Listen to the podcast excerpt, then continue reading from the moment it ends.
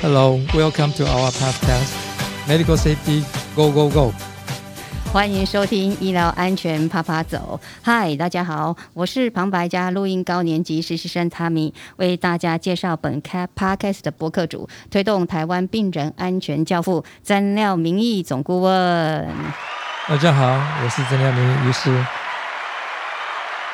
接着为大家介绍今天的特别来宾，我们再次邀请病安推广同好会的校长，也是病人安全目标访查委员彭安娜顾问。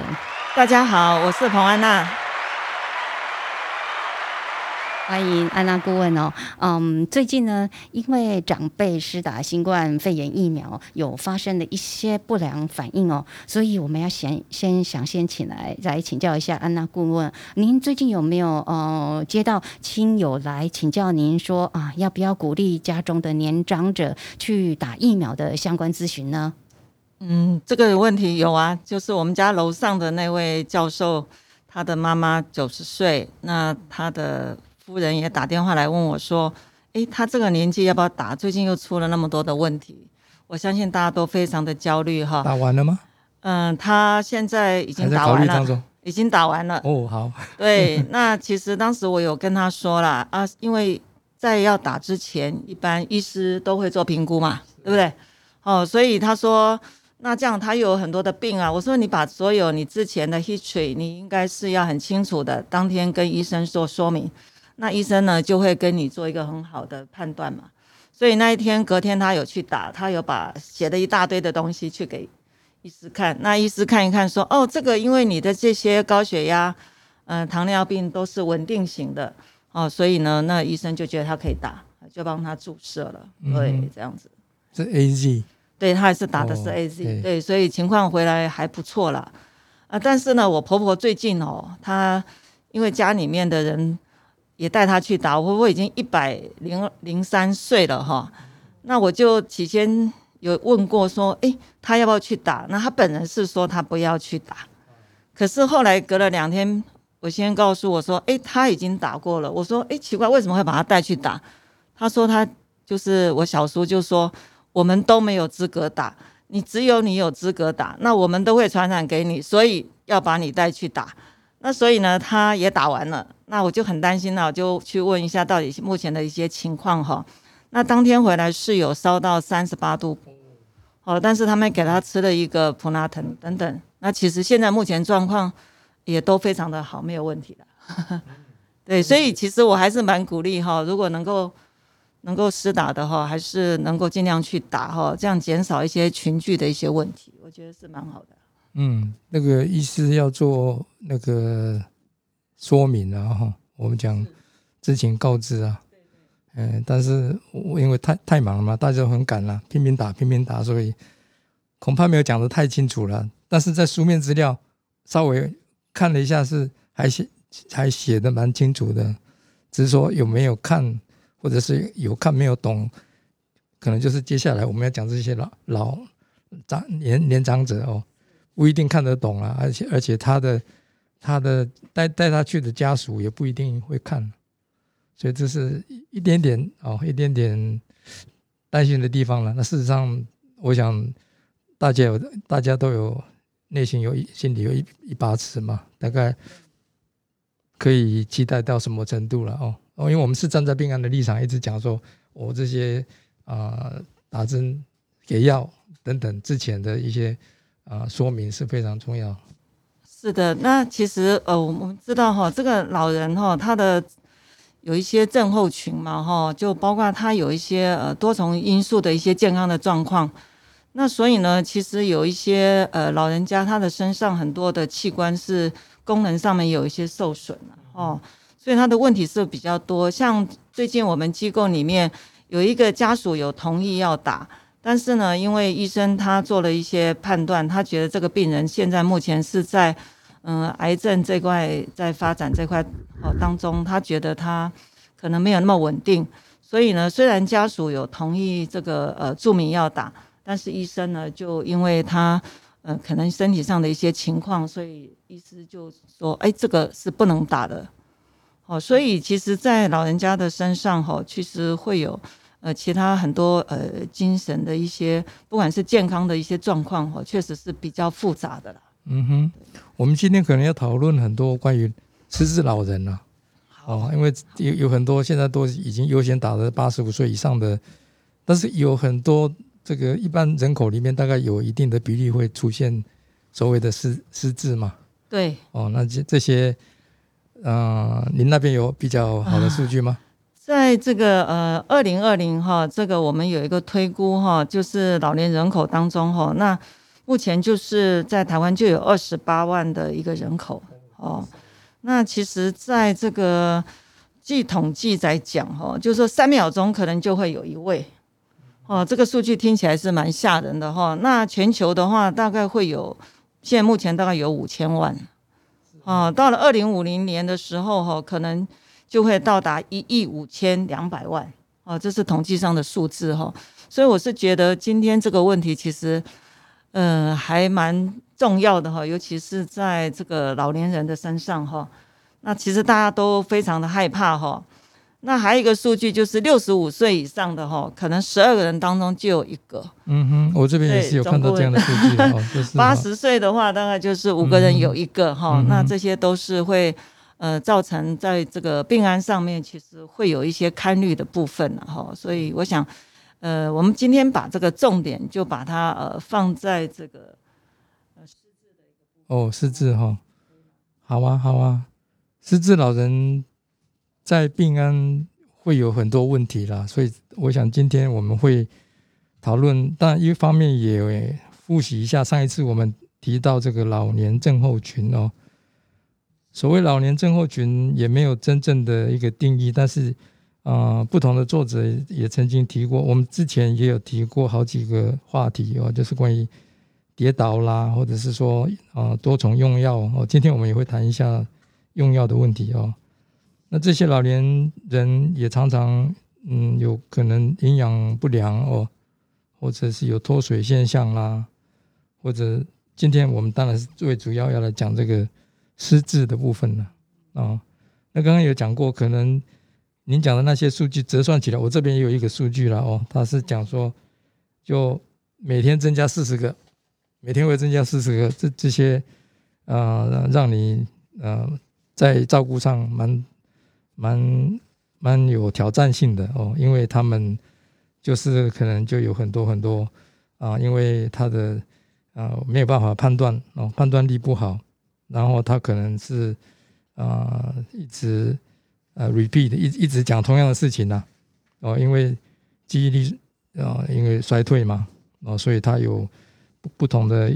各种所谓的健忘症哦，那跟健忘又有一点不太一样哦。但今天我们在这边大概会提到很多这个这些失智老人，我们先来谈谈看他到底会有什么样的情形症症状。我们先从症状来看看哦，什么样的症状你会怀疑说他是？已经失智了。嗯，其实，在整个失智的一些起初哈，大概就是有一些呃认知功能的一些退化，包括呢，就是我们有一些呃轻微的记忆力的降低嘛哈，还有一些他在处理有一些信息的时候，嗯，他会稍微慢一点了哈。那当然，在开头的时候，可能也不太影响到呃个人的一些呃日常生活等等。但是时间久了之后，你就会发现说，哎，他忘东忘西的哈，可能，呃，其实我们比较常听到的话就是说，哎，在家里面呢，可能瓦斯忘记关啊，哦，或者就是对相当可怕的事情哈。那也有可能就是在比较后面的时候，可能会有一些呃行为跟情绪的一些控制上比较难。嗯哼，那这其实，在我们这个呃长照机构里面也常发生哈。那前一阵子就是有一个。呃，著名嘛，哈，那他家属来看他的时候，就发现他身上，哎，怎么会有一些淤青的一些情况，哈，然后他就非常的被人家打的意思吧？哎，他他认为我们在打他，哦啊，然后呢，他就跑来找我找我们了，哈，然后我就说好，那我去跟那个家属做一个沟通，哈，那后来呢，我问了清楚之后，其实呃，这个。著名呢，我们当时是跟他说要他呃回房间去，那时候因为已经很晚了，跟他说，哎，现在您要休息了。可是呢，他就不愿意啊，哈。然后那我们同仁就在跟他讲的时候，他就拳打脚踢就来了。哦哦，那所以呢，就把我我们一个同仁，他是一个男生，男生男的造福员，他手上也淤青了哈，这样子。然后那天家属一来，我就跟他说：“哎，那我要跟你讲一下当时的一个情况哈。”然后我也把那个赵福员带过来，把那个身上淤青的也跟他看。结果他们两个人，著名跟这个赵福员都淤青了哈。嗯，是因为在那个拉扯当中，这个呃著著名就。打他哈，很用力这样子哈，所以就发生了一些，呃，在这个呃，所以是不知道谁打谁，哎，就像学学学生说，老师他给我打，是，他给我打是谁谁打谁呀？是是是，可能是这样子。那后来有跟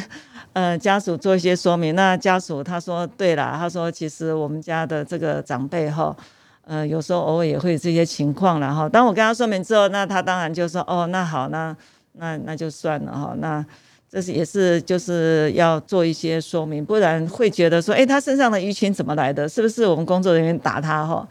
那其实我想，我们机构是应该不会的啦。所以这个失智老人是一个比较笼统的啦哦，但是嗯，好像也有很多称呼啦。我听过老年痴呆嘛，哦，失智老人、失智症哦，还有。在日本，他们通称认知症哦，那好像也不等于艾滋海默了。所以您您在那边分类，我看过好几个分类哦。其实艾滋海默症是好像是单独的一个，就是说占最大比例哦，占最最最多哦，可能有多达所所谓的这些失智老人的啊百分之六七十啊。那剩下的才是有其他的分类，像那个，比如说有 head injury 哦，就是呃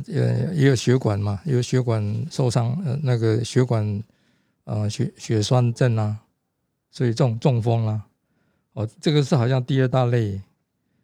叫做血管性的吗。是，那呃一般大概在分类上面哈，那可以分成好几类。那有一个就是阿兹海默，刚刚您提到的哈，那它主要也是一个记忆力的一个衰退哈。那这个部分的话，大概呃影响到他的一些生活功能，这个其实占的比率是比较高的哈。那另外就是还有这个血呃血管性的这个失智哈，它是突然的恶化，比较是算是阶梯式的一个退化哈。那他的情绪人格的变化，这个都会造成他不管是。呃，吞咽困难呐，或者是一些步态的一些障碍等等，哈，这些大概呃都会有这样子的一些情况发生了。那当然也包括就是路易斯体的这个失智症啊，啊，那也有这个额颞叶的一个失智症等等。那因为它侵犯的地方不太一样，所以造成它的一个。呃，在行为上面，或者是说他的一个呃肢体的一个情况也不太一样。譬如说，我们所谓的这个路易斯体的失智症的部分的话，那他的肢体是比较容易僵硬的，走路是比较缓慢的哈，那比较容易这个重复去跌倒，然后他也会有一些呃听的一个幻觉的部分哈，那睡眠的障碍也会比较多了。那额额颞叶这个部分的话，大概比较出现是在语言的障碍。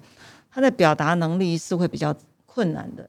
然后再来就是他会早期会出现人格的一些变化哈，这是在几个他们呃失智症里面的一些可能表现上面会有一些不同的。嗯，我看过一个分类哦，他把那个巴金森氏症哦，也把它纳入在这个这个所谓的失智老人里面呢哦，因为好像他有失智老人的一些这些。这些种种种症状哦，所以呃也呀，就是有有这样子的分类哈，甚至于包括什么叫做啊汉廷顿舞蹈症啊，好，因为我我我两两年前跟跟同阿会的伙伴们去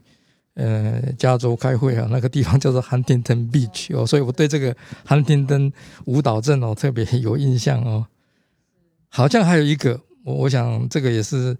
啊，知道的人就就就听过了，或许不知道的哦，就就嗯参参考一下了哦。好像有一个病叫做呃脑脊髓液压力正常的水脑症。嗯，这个是我要强调，就是说，如果是这个病的话，在日本听说有三十万人哦，还有有对对，也也是老老年痴呆哦。然后他们强调说，这个东西是可以治疗的。我们现在知道说，失智症其实是没有很好的治疗啊。哦，就是处理这些症状就已经不不差啥了。但是这个东西是啊，开刀哦，就是请脑神经外科医师开刀做一个引流哦，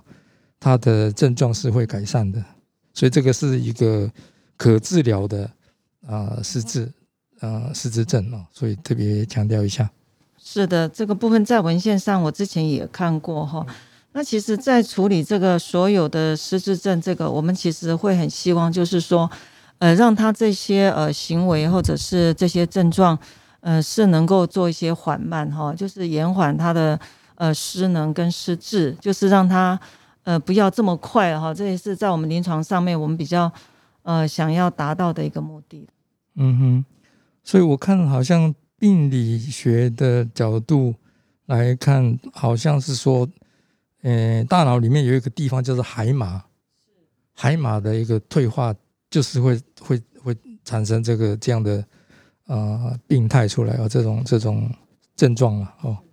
所以我们就不再深入太太多分类，因为毕竟这个也不是我们走病案的人的专长了哦，我们重视的就是说要这些人。呃，在照顾过程或者是治疗过程哦，能够安全哦，这是我们做病案的最主要的一个 focus。是是的，那哎，总工，我想请教一下，就是说，好像有很多的药物哈，就是说我们平常吃的一些感冒药啦，或者有一些可能抗过敏、组织胺的药物，是不是也会造成呢？它跟这个老人失智有相关哈？这个部分的话。呃，在之前，在二零一五年，您曾经有一篇文章也有提到这样子的东西，那是不是也可以再深入跟我们大家做说明？因为，嗯，我觉得其实平常我们也会呃吃一些这种，觉得像胃素药啊、胃药啊这些等等，那这些是不是都会造成它呃可能引发这个失智的一个原因呢？嗯哼，这这个是一篇呃有有一个作者叫做 Gray 哈，他在。呃，知名期刊叫做《JAMA》哦，美美国的《JAMA》啊，期刊上发表的哦，他的 study 是有三千四百多位，就是六十五岁以上的老人呐。那他去啊看看这些人的用药史哦，这其中有百分之二十曾经用过呃一种啊分类上叫做抗胆碱胆碱剂哦。Anticholinergic drugs，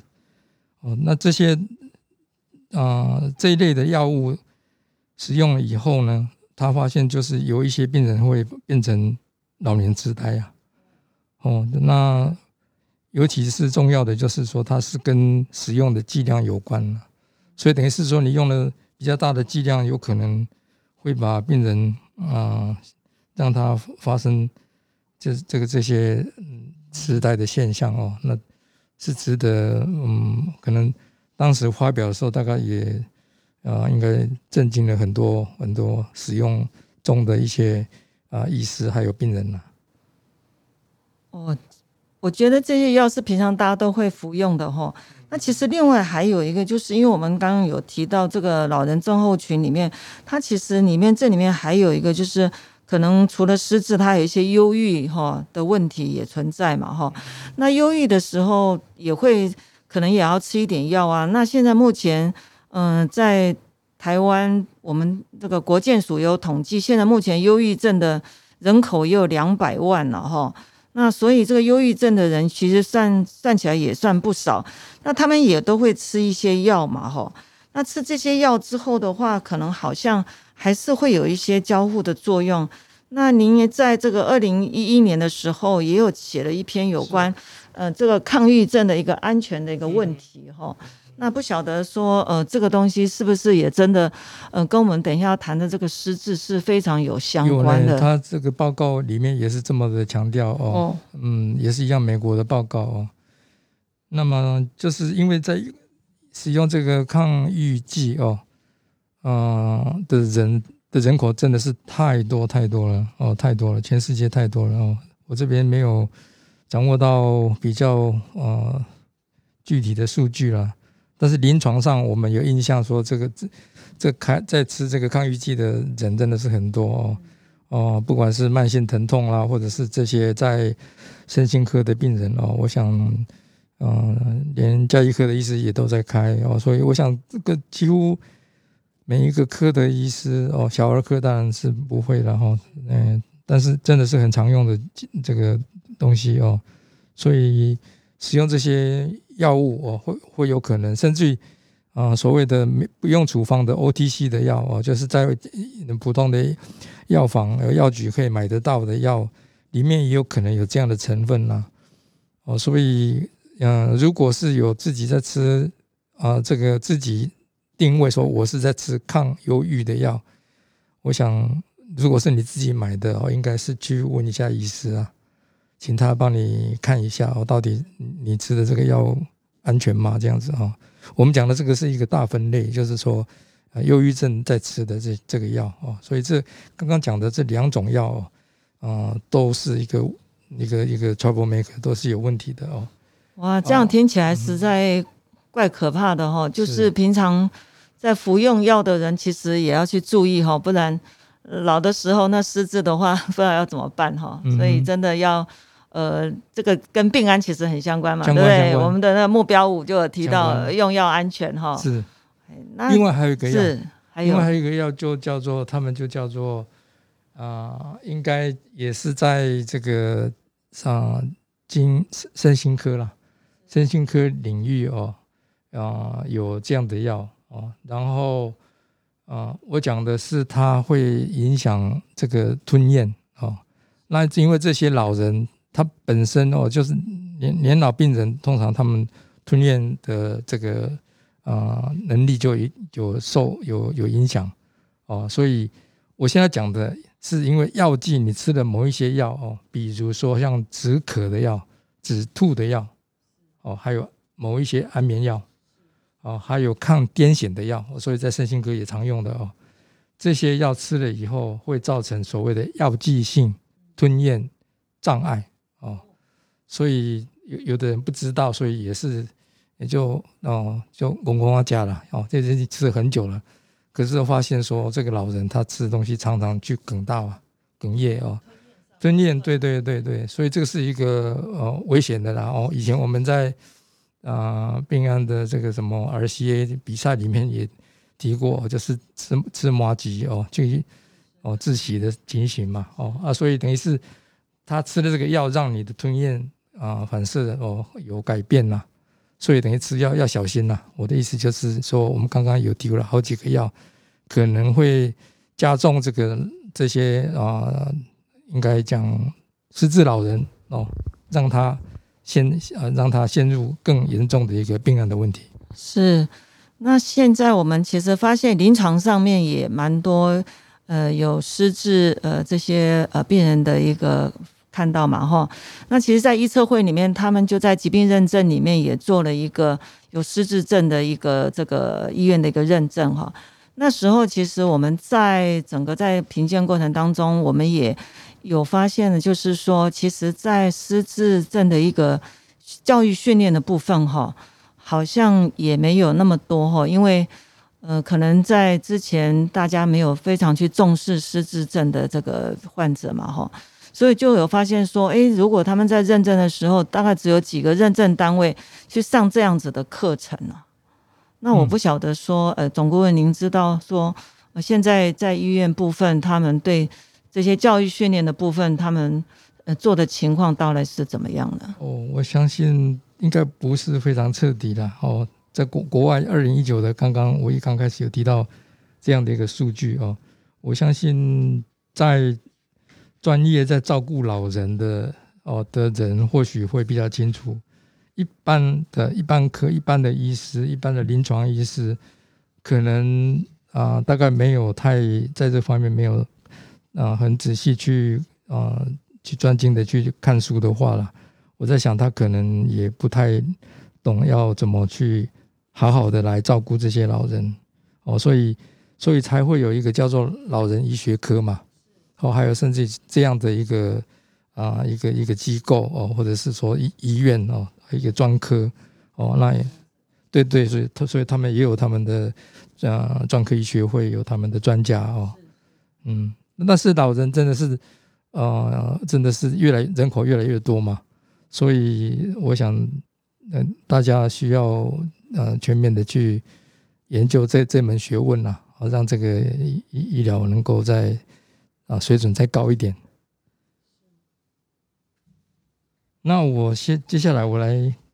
提一下哦，我上一次我讲我们讲啊老人症候群嘛，那今天我们是要 focus 在这个失智老人的病案问题了。哦，那稍刚刚有稍微提到这个暴力行为哦，这个医疗其实我们。啊，很不喜欢看到的事情呐。但是有一些东西真的是会突发哦。啊，不管是这个治疗过程，或者是沟通上哦，哪里好像做的不是太好的时候，会引起误会啦，或者是说你跟这个年长者哦，曾经跟他啊，好像答应过哦，要做某一件事情，那假设没有做到的话，哦，他有可能就。啊，怀恨在心呐，哦，等等呐，哦啊，所以有时候我们讲暴力行为是是不知道是谁打谁了，哦，施暴者有可能是这个啊失智老人哦，啊，我我听过好几次，就是我们的护理人员在照顾过程，我就是被被被踹了一脚哦，或者是因为这个老年人脾气不好哦。甚至于他拿了他的这个拐杖，就从他的这个胸部这样子就一就一下子就就打过去了哦。像这样的情形，甚至于可能我们讲暴力也有包括这个应该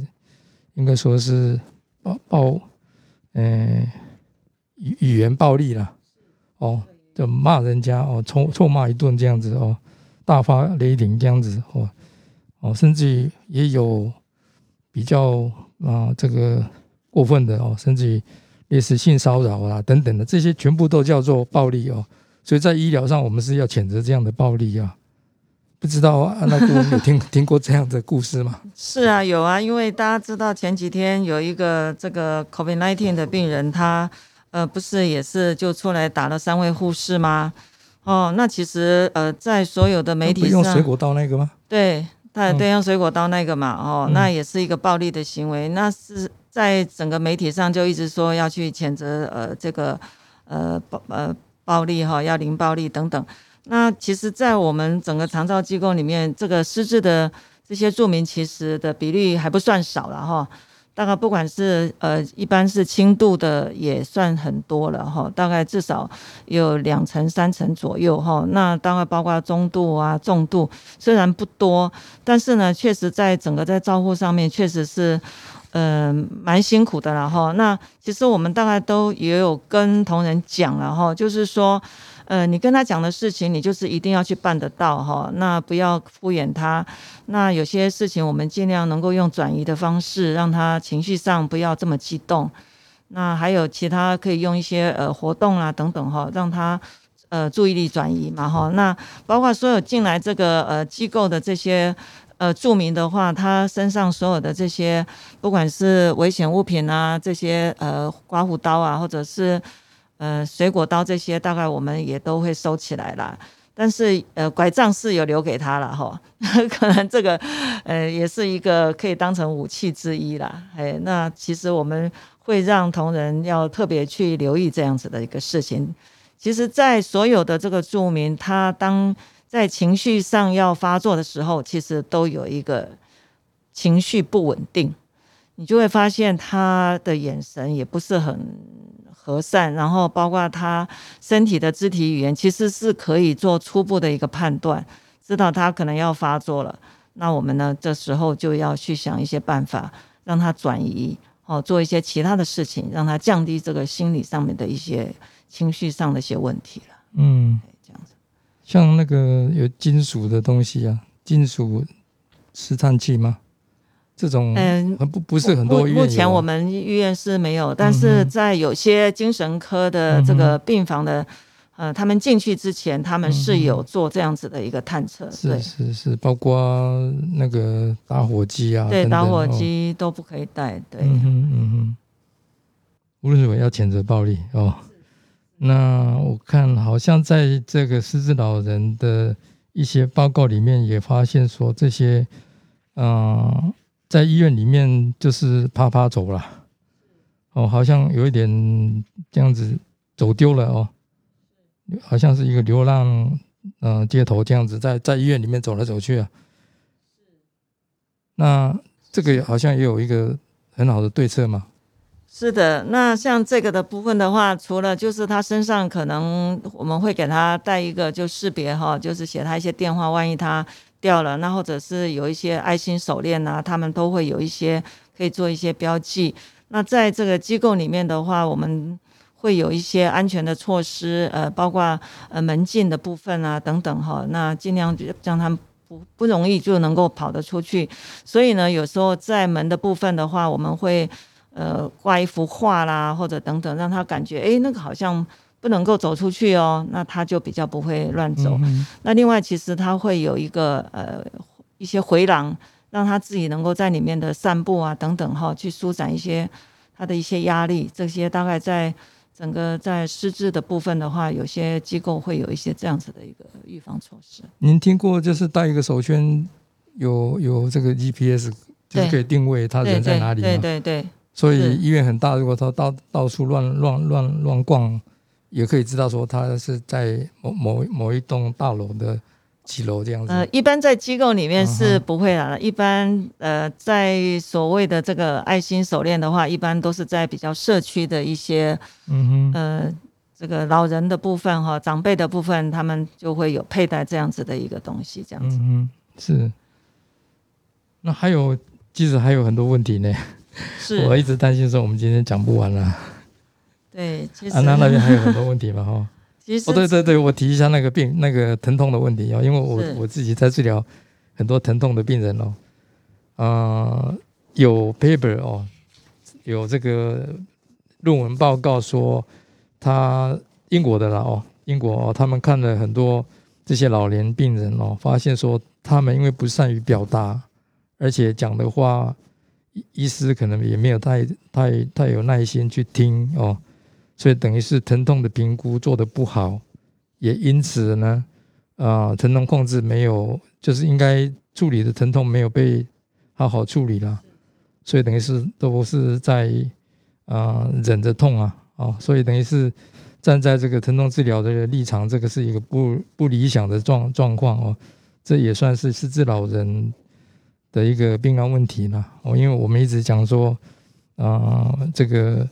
在临床上也有可能，就是因为你没有去仔细聆听哦，你会造成你的判断错误嘛？所以在临床上，其实诊断错误啊，哦，诊断错误会导致导致这个诊断错误，导致你啊认为说他的这个疼痛并不是什么大问题，但其实是隐藏着很大的问题啊，所以疼痛的治疗在这个失智老人呢也是一个问题。嗯，在我看来，这个整个疼痛的部分哦，有时候是，呃，这个长辈他没有办法表达，嗯他你没有办法跟他做好的一个沟通，这就是在病案目标一的部分，他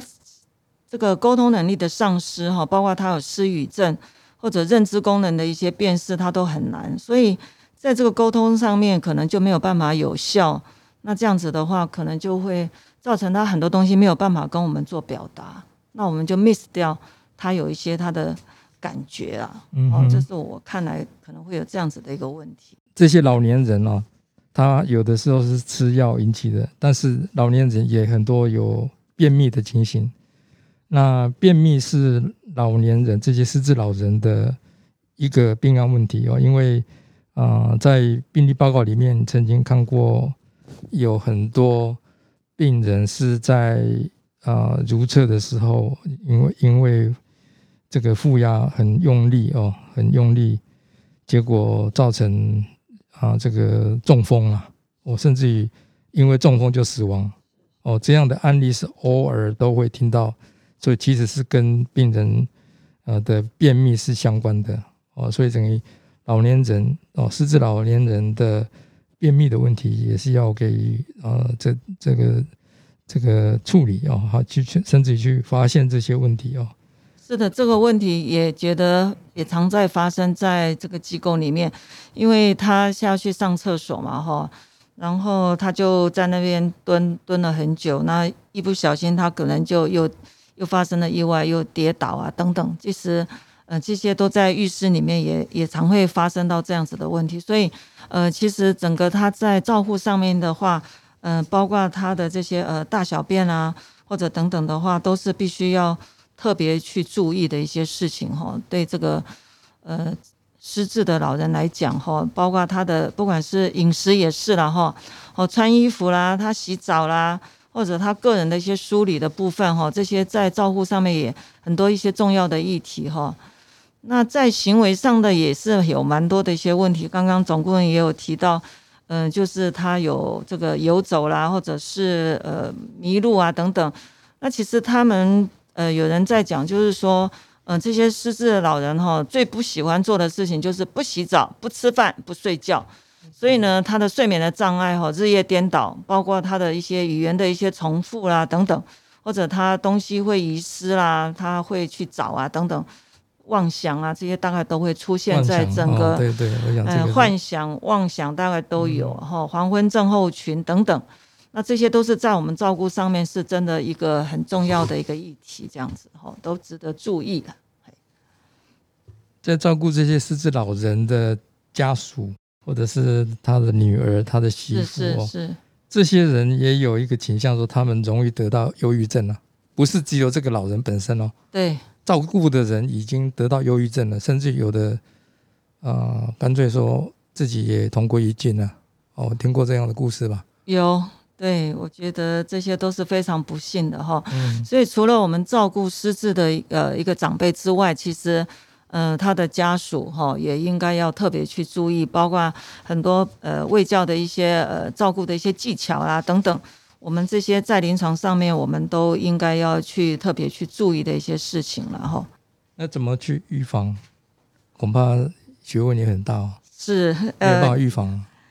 哎，就是要呃保持身体的健康嘛，多吃青菜、呃水果啦，然后要晒太阳啊，等等啊，对，地中海饮食没有错啊。那头部尽量不要外伤啊，然后不要去抽烟啊，避免三高啊，这些都可以还有还有一个，你可能不知道你有没有看到？嗯，还有一个特效药啊。好，您说。这个是这个是。近二十年来第一款治疗哦，真的这个疾病的新药哦，我很想知道，叫做呃比较不好念的哦，Aduhelm，啊，A D U H E L M，这个是商品名了哦。那它的它是美国跟日本也一起开发的哦，啊，这个已经在美国现在已经有拿到这个啊，应该好像有拿到可以上市的样子。啊，据说哦，他一一次呃点滴哦，大概要四千多块美金呢。哇，这么贵！一一整年的治疗费用大概是在啊五将近五十万美金呢。你如果用这个药的话，你有这个早期的症状，听说可以阻止它一直啊这个进展下去了。哎啊，所以如果有钱的人哦。不想变成一个